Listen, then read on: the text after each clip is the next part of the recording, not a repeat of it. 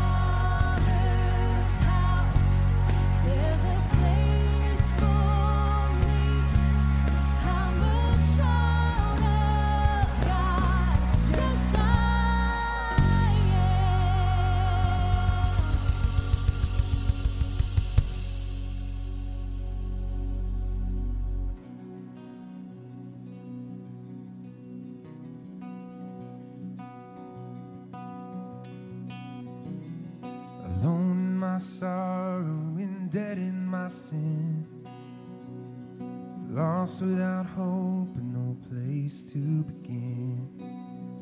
Your love made a way to let mercy come in. When death was arrested and my life began,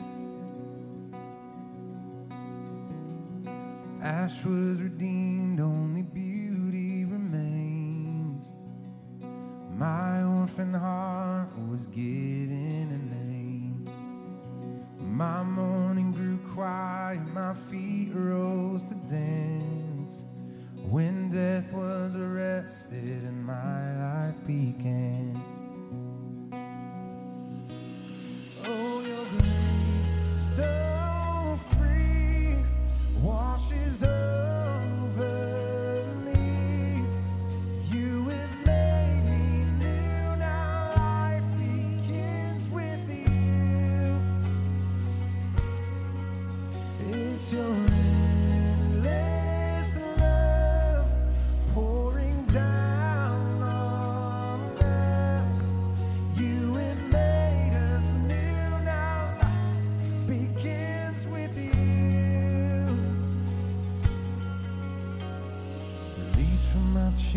I'm a prisoner no more. My shame was a ransom he faithfully bore. He canceled my debt and he called me his friend.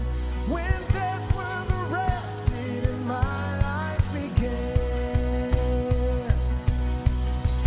Oh, your grace, so free, washes up.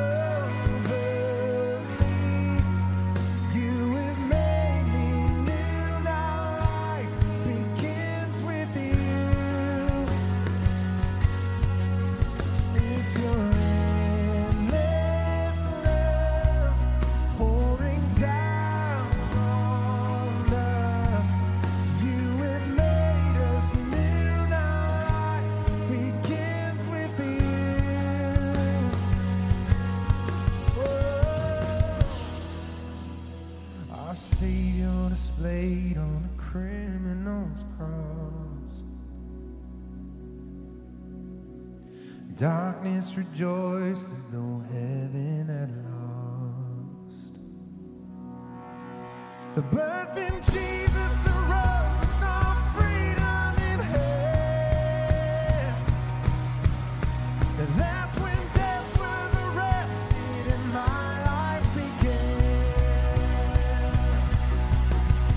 Oh, your grace, so free, washes over.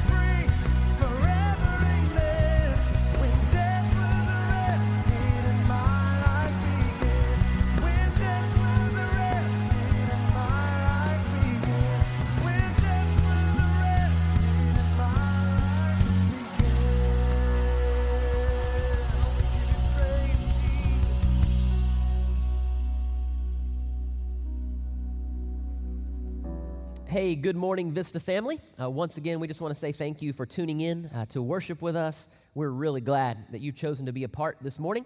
Um, today, we are continuing in our sermon series that we've been in uh, throughout the summer entitled, Did God Really Say? And if you're new uh, to the Vista, or maybe you're just kind of checking us out for the first time, This is a series where we're exploring some rather familiar statements that maybe you've heard or read, um, and we're just asking ourselves the question, um, are those things really something that God said? Are those things really in the Bible? And so we've looked at a number of different issues and a number of different topics throughout the summer. Uh, today, we're going to be looking at the issue of money and possessions and wealth, uh, asking ourselves the question, did God really say that money is the root of all evil? Did God really say money is the root of all evil? Maybe you've heard that statement again or seen that somewhere. Um, and I'll preface my sermon by saying this. Um, whenever a pastor uh, talks about money, a lot of times there's this assumption that uh, maybe there's going to be a big ask, right? At the end of the sermon, we're going to come with a, we need a special offering for something, or really about to challenge you to, to give uh, for some special reason. And I want to just kind of put you at ease this morning and, and say that there is no special ask uh, coming at the end of the message. Um, in fact, uh, I want to encourage you, we're actually, um, it's July, the end of July, and we're actually ahead of budget for the year, uh, which is really amazing. We've been in this covid nineteen stuff now for like over four months, and there was, just to be honest, there was a little bit of anxiousness about how that's all going to play out in regards to our giving.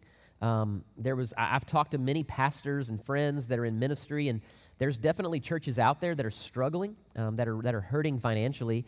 Um, but we are, again, in July, and we're actually ahead of budget for the year. And so that speaks to your generosity as a church, and we're grateful for that. And we're really blessed to be in a position where we can continue to minister and serve and help meet needs, because, again, we're at a we're at a really good place. Um, full disclosure, we were a little behind during the month of June. Uh, but that's not really that un- that unexpected. We often see a dip sometimes in, in the summer months. Um, and so, again, big picture snapshot, um, we're ahead of budget and we're doing really, really well. So all that to say, a sermon on money uh, and, and possessions and wealth um, is not kind of leading up to some special ask that we're about to we're about to lay on you, all right?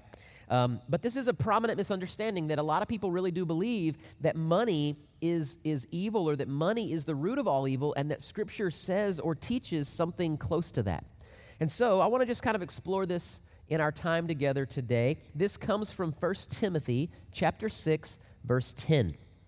First Timothy chapter six, verse ten. The Apostle Paul is writing to uh, a young pastor, a friend of his named Timothy. And so we'll just look at the verse, and here is what it says. Paul writes, "For the love of money is a root of all kinds of evils." I'll say that again.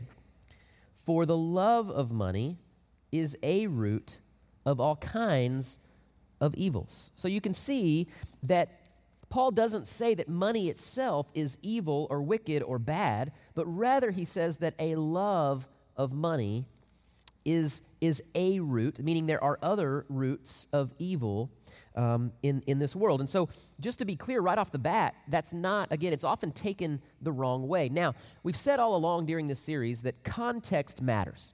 Anytime we look at these verses that are sort of prominent, popular verses on a particular topic, context matters when we're looking at Scripture. And so just like we've done in the past several weeks, let's take a look at the context in which Paul writes this letter. Paul is writing to uh, a man named Timothy. Timothy was like a son to Paul. Uh, Timothy was not Paul's biological son, but uh, Paul calls Timothy his son in the faith. Think of it this way. Paul is an older pastor, and Timothy is a younger pastor. And so Paul has mentored Timothy, he's discipled Timothy, um, and he really wants the best for Timothy. And as a young pastor, Paul's trying to write to Timothy to warn him of the dangers of chasing after money rather than sticking to the mission that God had given him as a pastor. Paul loves Timothy. He wants Timothy to succeed in life and in ministry as a pastor, and so he wants him to avoid certain pitfalls and snares that can so easily entangle. It's really no different than what you want for people that you love, right? It's no different than what you would want for your children. You know, you want them to avoid certain sins and pitfalls and snares that can so easily get them off course, get them to chase after things they should never chase after that are not going to be good for them.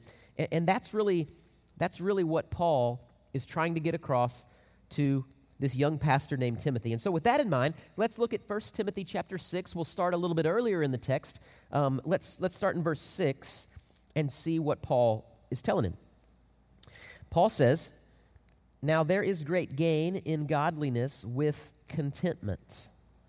For we brought nothing into the world, and we cannot take anything out of the world. But if we have food and clothing, with these we will be content. But those who desire to be rich fall into temptation, into a snare, into many senseless and harmful desires that plunge people into ruin and destruction. For the love of money," here's our verse, "is a root of all kinds of evils. It is through this craving that some have wandered away from the faith and pierced themselves with many pangs," or many griefs. Read the next verse, verse eleven. He goes on to say, "But as for you, O, o man of God," he says, "flee these things, pursue righteousness, godliness, faith, love, steadfastness, gentleness." And he goes on and then tells Timothy, reminds him to fight the good fight. So again, you've got an older pastor, Paul, writing to a younger pastor, Timothy, and Paul with some experience in the game, he's like, Timothy, look, I have seen some, some people get sidetracked. I have seen pastors, preachers, and teachers fall away from what God's called them to do because they begin to chase after money. They begin to chase after wealth, chase after possessions. And so he's just writing this as a word of warning to Timothy not to do those things. He's basically reminding Timothy that, look, you don't go into ministry to chase after dollars, okay? You don't chase after dollars, and you certainly don't use the name of God for personal financial gain, okay? Sadly, we've seen many that do this very thing. Um, Austin and I both have talked to you, um, warned you really about the dangers of this, this prosperity gospel that is out there. And it's actually very much alive in certain Christian circles, right? Where um, it's th- th- this message of not chasing after dollars, not loving money, and not using God's name for personal gain is a message that many in that whole prosperity gospel crowd have just kind of missed. They've just kind of missed. And so, um, again, just to remind you, the, the prosperity gospel, uh, the message of the prosperity gospel is that um, that God really wants you to be rich and to have nice things, and that the way you attain those nice things is you have enough faith. You have more faith, okay? So money then is seen as a reward for a strong faith in God, all right? And so the idea being that if you don't have nice things, you don't have money, your life's not going well, then you must not have a very strong faith, okay? That's the problem with the prosperity gospel. Really, the prosperity gospel, at the end of the day, the problem is they love money. They love money. That becomes their chief pursuit, and they've learned how to take some scripture and, and language and, and get what they want. And so it's very, very dangerous. We've again, we've talked about the prosperity gospel a lot, so hopefully by now you know from this church that, that that's a false gospel. Now, there's another false gospel out there, and that's the other extreme. That's the other extreme. The other extreme to a prosperity gospel is what we call a poverty gospel, okay? A poverty gospel believes the statement that we started with. A poverty gospel says that money itself is the root of all evil, that money itself is evil, wicked, and bad. And therefore, they live and, and, and they act as if, again, money is the problem. Money itself becomes the problem, and they, they sort of treat people that have money as if they're always the problem.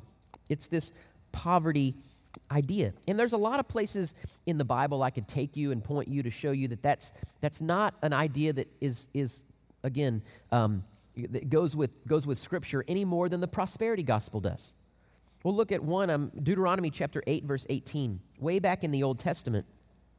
Deuteronomy chapter eight, verse eighteen, uh, the writer of Deuteronomy says, "You shall remember the Lord your God, for it is he who gives you the power," some texts say the ability, "to get wealth, that he may confirm his covenant that he swore to your fathers um, as it is this day." And so The writer, all the way back in the Old Testament, says God's the one that gives the ability or the power for you to attain wealth. God's the one that gives you the ability to work hard and to attain those things. And so money itself is not evil, wicked, or bad. Money can be used for a lot of good. Money can be used to help and bless a lot of people.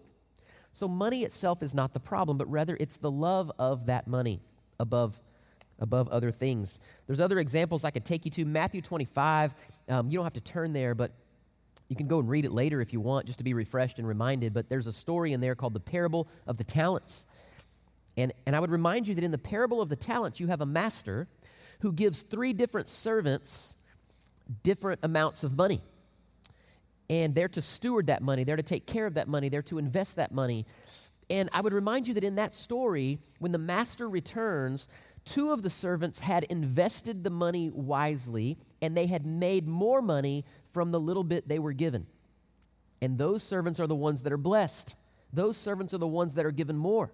But it's the servant that literally does nothing with what the master gave him that is cast out, and what he has is taken and given to others. And so it's just a message to remind ourselves that at the end of the day, money itself is not evil or wicked or bad. The prosperity gospel is a false gospel. So is a poverty gospel. At the end of the day, both of these extremes are unbiblical and they're dangerous. At the end of the day, both of these extremes are rather prideful and self-righteous. Again, one says, man, I have a deeper faith and I'm more holy than you because I have all these things. God must really love me. God must really appreciate my faith in him because he's obviously, you know, given me a lot. And you just need to have more faith like I do. And the other one says, no, no, I'm I'm more like Jesus because money's bad. And I obviously have a deeper faith because I don't have all the stuff that you have, right? And so you can kind of see how both of these extreme views of money and wealth are, are dangerous and, and lead to a lot of self-righteousness and, and pride. The question is not, are you rich or are you poor? The question is not, do you have money or do you not have money? The question is, where is your heart? Who or what belong, do, do, does your heart belong to? Money is something that you can have, but the question would be, does it have you? Does money have you? If we're honest, when we talk about money, um, I think most of us would have to acknowledge that we are rather rich by the world's standards, right? Most of us, when it comes to whether we're rich or poor, um, when we look at the world's kind of standard of living, um, we would have to just acknowledge that we are on the rich side of things, right? We're really pretty far on the rich side of things, okay? Uh, and I could give you a lot of different examples of that. I've talked about that before. Um, just a couple I could think of. Like, for example, I carry around in my pocket a a computer. Like, I carry around in my pocket a device that does a number of different things, okay? And it's crazy, but if you had told me when I was a kid growing up in the eighties or even the early nineties that I, I would have a device in my pocket that I can talk to anybody I want to talk to, I can call them. Um, I can, uh, it, it, it holds a ton of pictures. I can take pictures. I can hold pictures. I can listen to music. Um, it's got a flashlight on it. It's got a calculator on it. I can get on this thing called the internet. And I can literally, at, at just the, the touch of a button, I can explore and have access to all kinds of information, uh, sports scores and highlights. And I mean, the, the, it's really limitless when it comes to information that you can get off of this thing. I can send out emails. I can respond to emails. Um, there's this thing on here where I can, it's called FaceTime, right? Where I can, I can literally press a button, and not only can I talk to whoever I want to, but they can see me and I can see them, okay?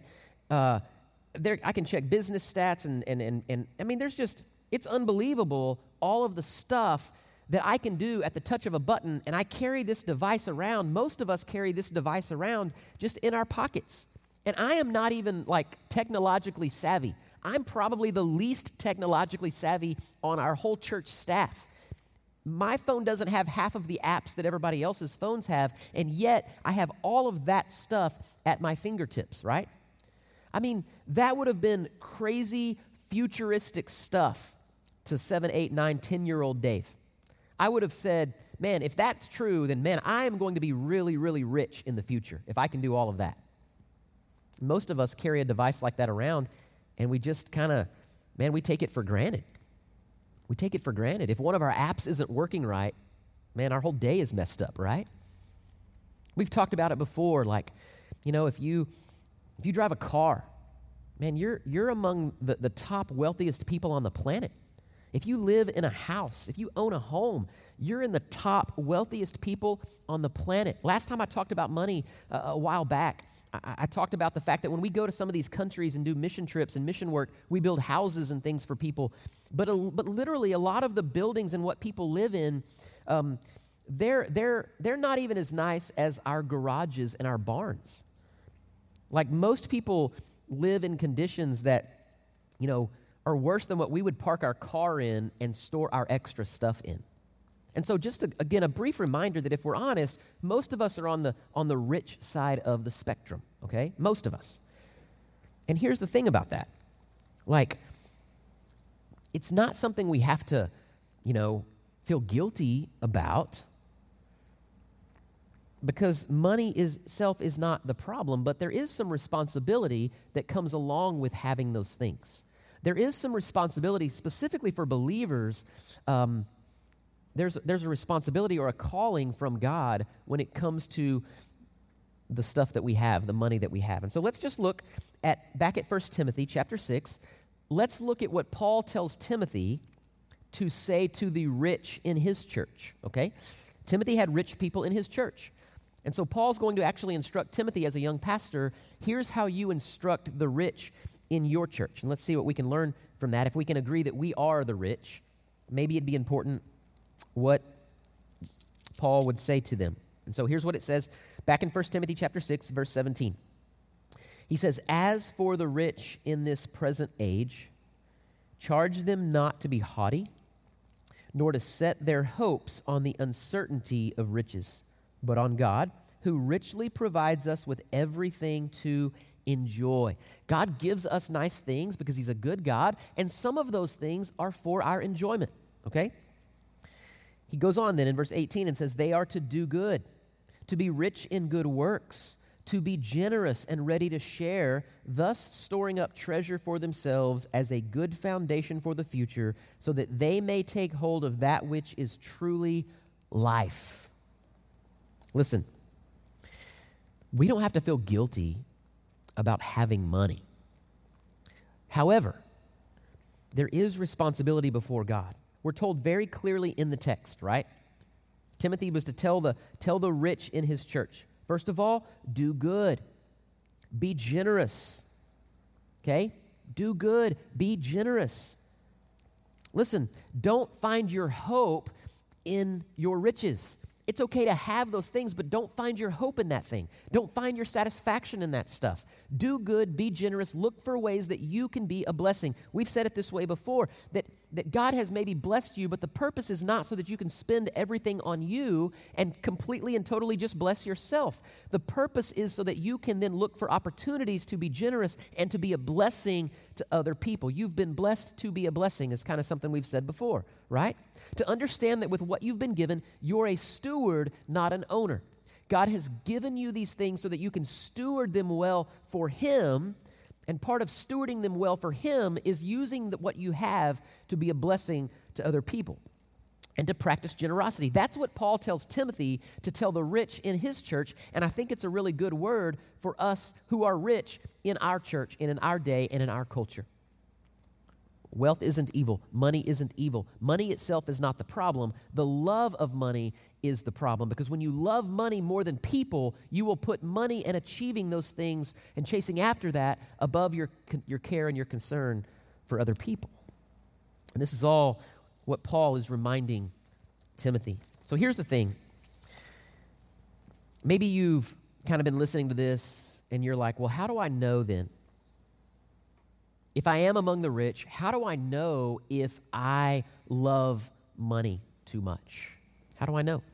Well, I don't know if I can completely answer that question for you, but I think it's going to require just kind of some introspection. It's going to require you to ask yourself um, some questions and be really honest with yourself when it comes to the answers to those questions. And so I, hopefully this will provide a bit of a framework, but here are here's some questions I think you need to ask yourself. We all, we need to ask ourselves when it comes to whether we love money or not, all right? So first of all, ask yourself this. Do I think money will solve all or most of my problems? Whatever your problems are, whatever your issues, your struggles, whatever your griefs and anxieties you have, do you find yourself constantly and continually thinking that, that man, if I just had more money, money would really solve my problems? If you, if you answer yes to that, then maybe, maybe you love money too much. You think money is going to be the answer to all of it. Another question, do I think more money will make me more happy? Do I fundamentally think that more money is going to make me a more happy person? If so, you'll be tempted to pursue money at all cost in order to gain the happiness that you want. Another question, do I think money will make me more significant or important? Now, let's be honest. If you have more money and you can purchase nicer things to be seen by others, there's no doubt that the world may see you as more significant and more important. You know, you can use money to put on whatever kind of facade you want to put on. And so maybe in the eyes of others, you'll be deemed as more significant or important, but the question is really for you to answer for yourself. Do you think in your heart that if you had more money, in your own eyes, that you would be more significant and more important? If so, you may love money too much. Another question is, do I have a hard time? Just ask yourself, do I have a hard time ever really being generous to others? Do I have a hard time letting go of money and, and being a blessing to someone else? If you have a hard time parting with it, if you always find yourself, man, I have a hard time parting with this thing, then it's probably an indication that you might love it a little too much. Finally, ask yourself, do I ever feel like I have enough? Do I ever feel content? Am I, am I ever really content with what I have? Or do you find that you're someone that, no, no, even when you attain that thing, that next thing, that you're always then looking for the next thing? That you're never really at a place of contentment. And if the honest answer is yes, then you probably love money a bit too much. Just some questions you can ask yourself. Ecclesiastes chapter five, verse ten reminds us, the writer of Ecclesiastes reminds us, he who loves money will not be satisfied with money, nor he who loves wealth with his income.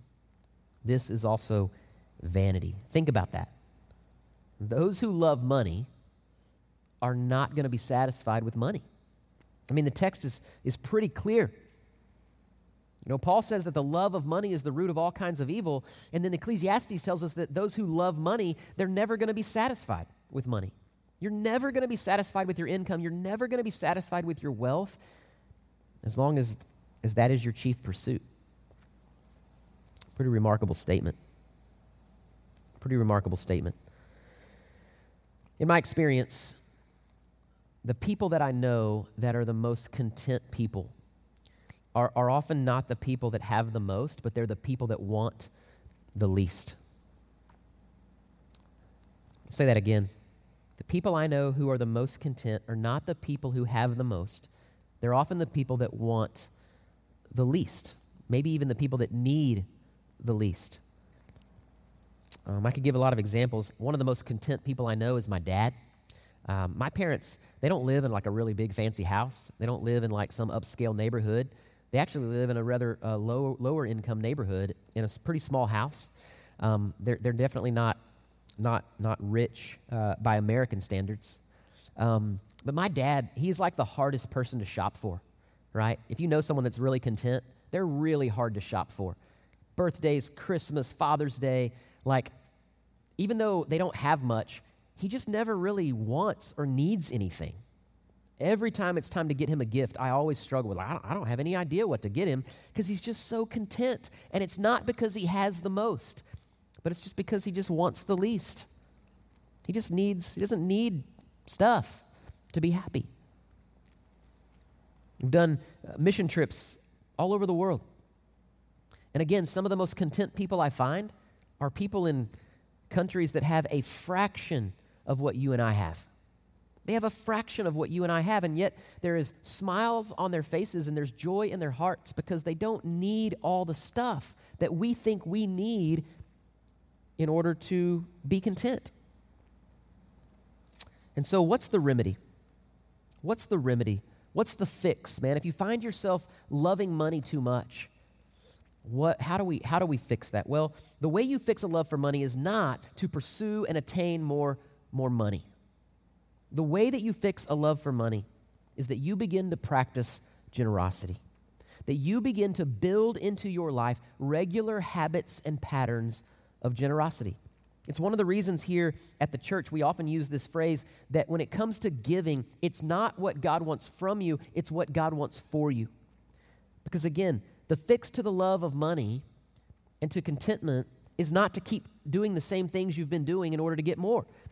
The fix is to begin to build these habits and practices of regular generosity and giving into your life. So we try to make that easy here. We make it so easy you can go online and and and, and that can become a regular habit and a regular pattern just like that. And listen, I know some of you, man, you've just started to give. That's great. Maybe you give just one or two percent, right? Maybe, maybe it's time to, to try to go a little bit deeper, give three or four percent. You know, some of you are tithers where you take the Old Testament principle and rule of tithing and you still use that. That's great.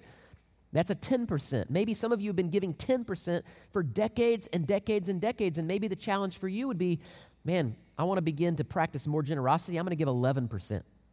I'm going to try to tick that up a little bit. I don't know. Maybe for some of you, you haven't been giving at all. The idea of giving um Is, is just kind of a crazy idea, and maybe for you a place to start would be give, man, just give one or two percent.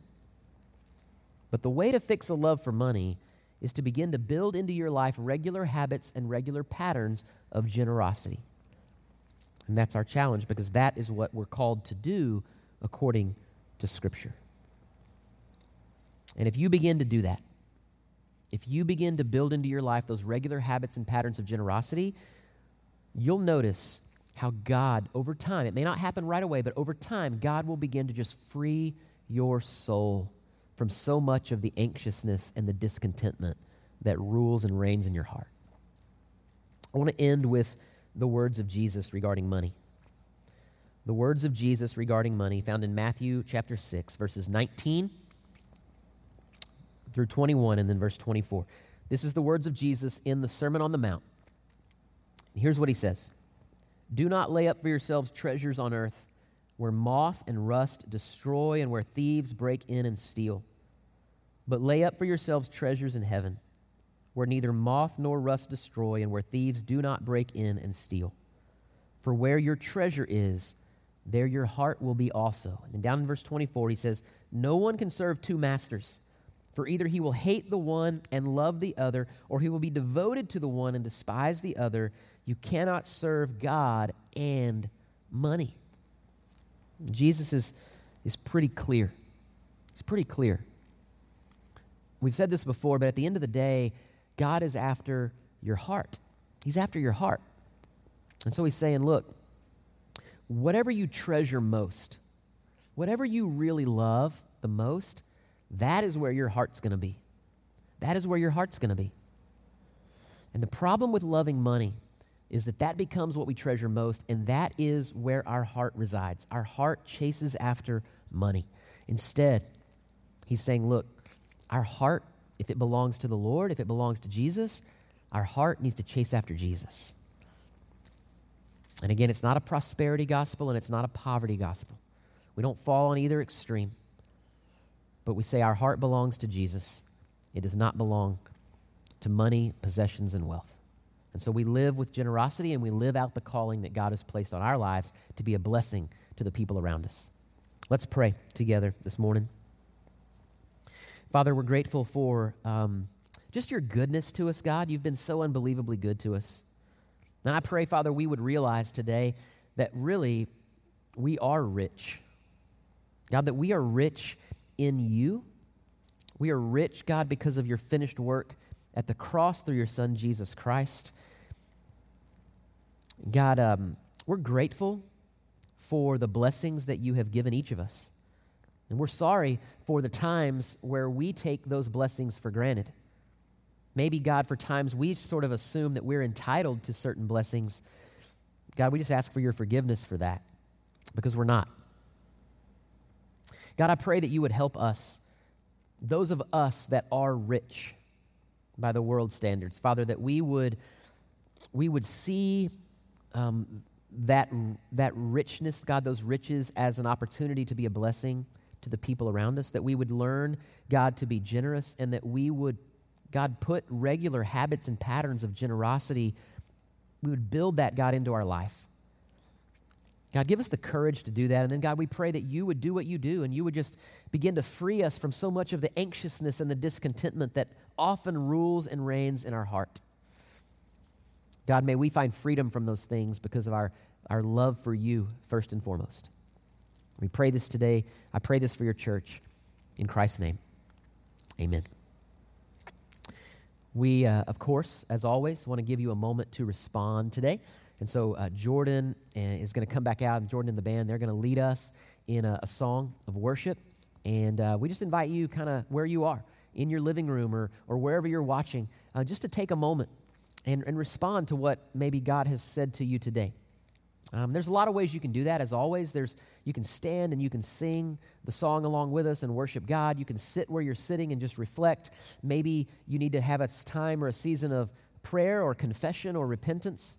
Um, you can do that. If you'd like to talk or pray with someone, you can call the number on the screen, and one of our prayer team members would be happy to talk with you, pray with you uh, about anything that you'd like to talk or pray about. Uh, maybe, I don't know, Maybe some of you need to even make this more practical. Maybe some of you today or, or early this week need to need to sit down and, and, and look at your budget and just ask, man, where's where's our money? Where's our possessions? Where's our wealth? Where do our finances go? And and take a look at that and, and ask, where are we being generous when it comes to our budget and our finances? Where are the places where we're being generous? And if there's not any, or there's not much, maybe... Um, Maybe start to build some regular habits or patterns of generosity into, into that. So however you need to respond today, um, we just want to give you some time to do that. And then hopefully that response continues on in your life, um, not just right now, but on into the, the days, weeks, and months, and years ahead.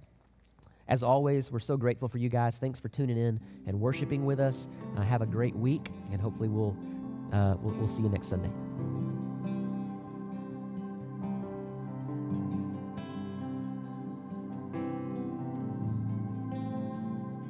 You are here, moving in our midst. I worship you. I worship you. You are here, working in this place. I worship you. I worship you.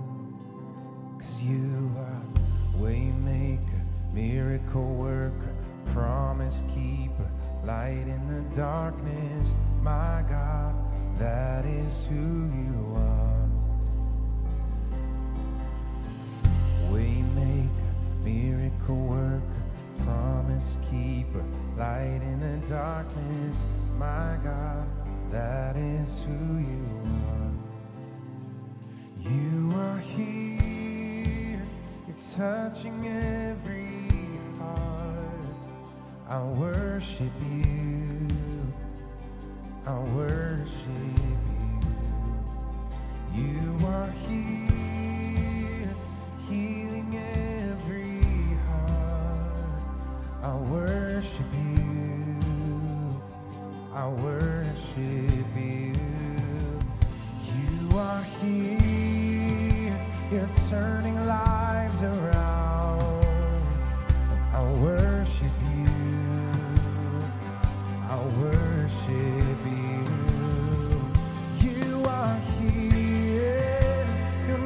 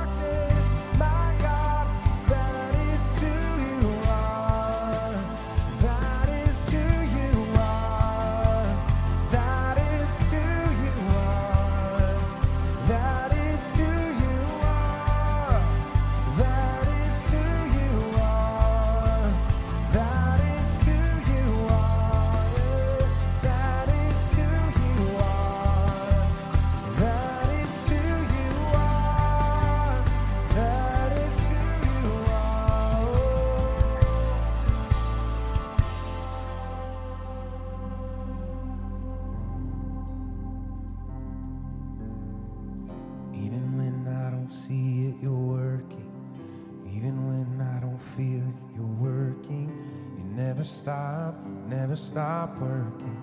You never stop, never stop working. Even when I don't see it, you're working. Even when I don't feel it, you're working. You never stop, you never stop working.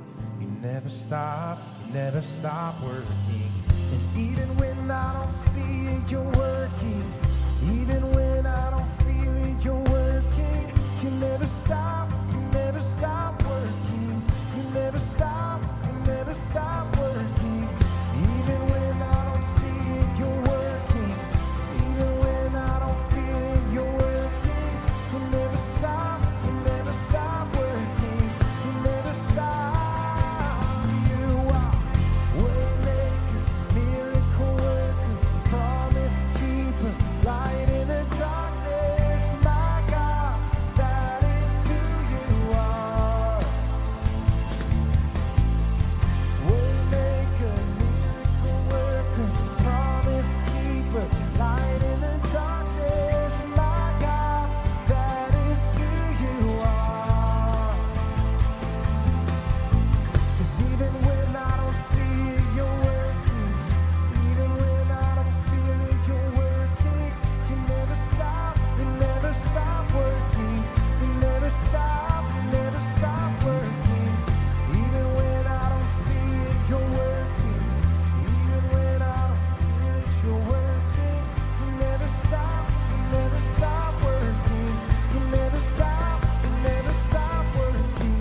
You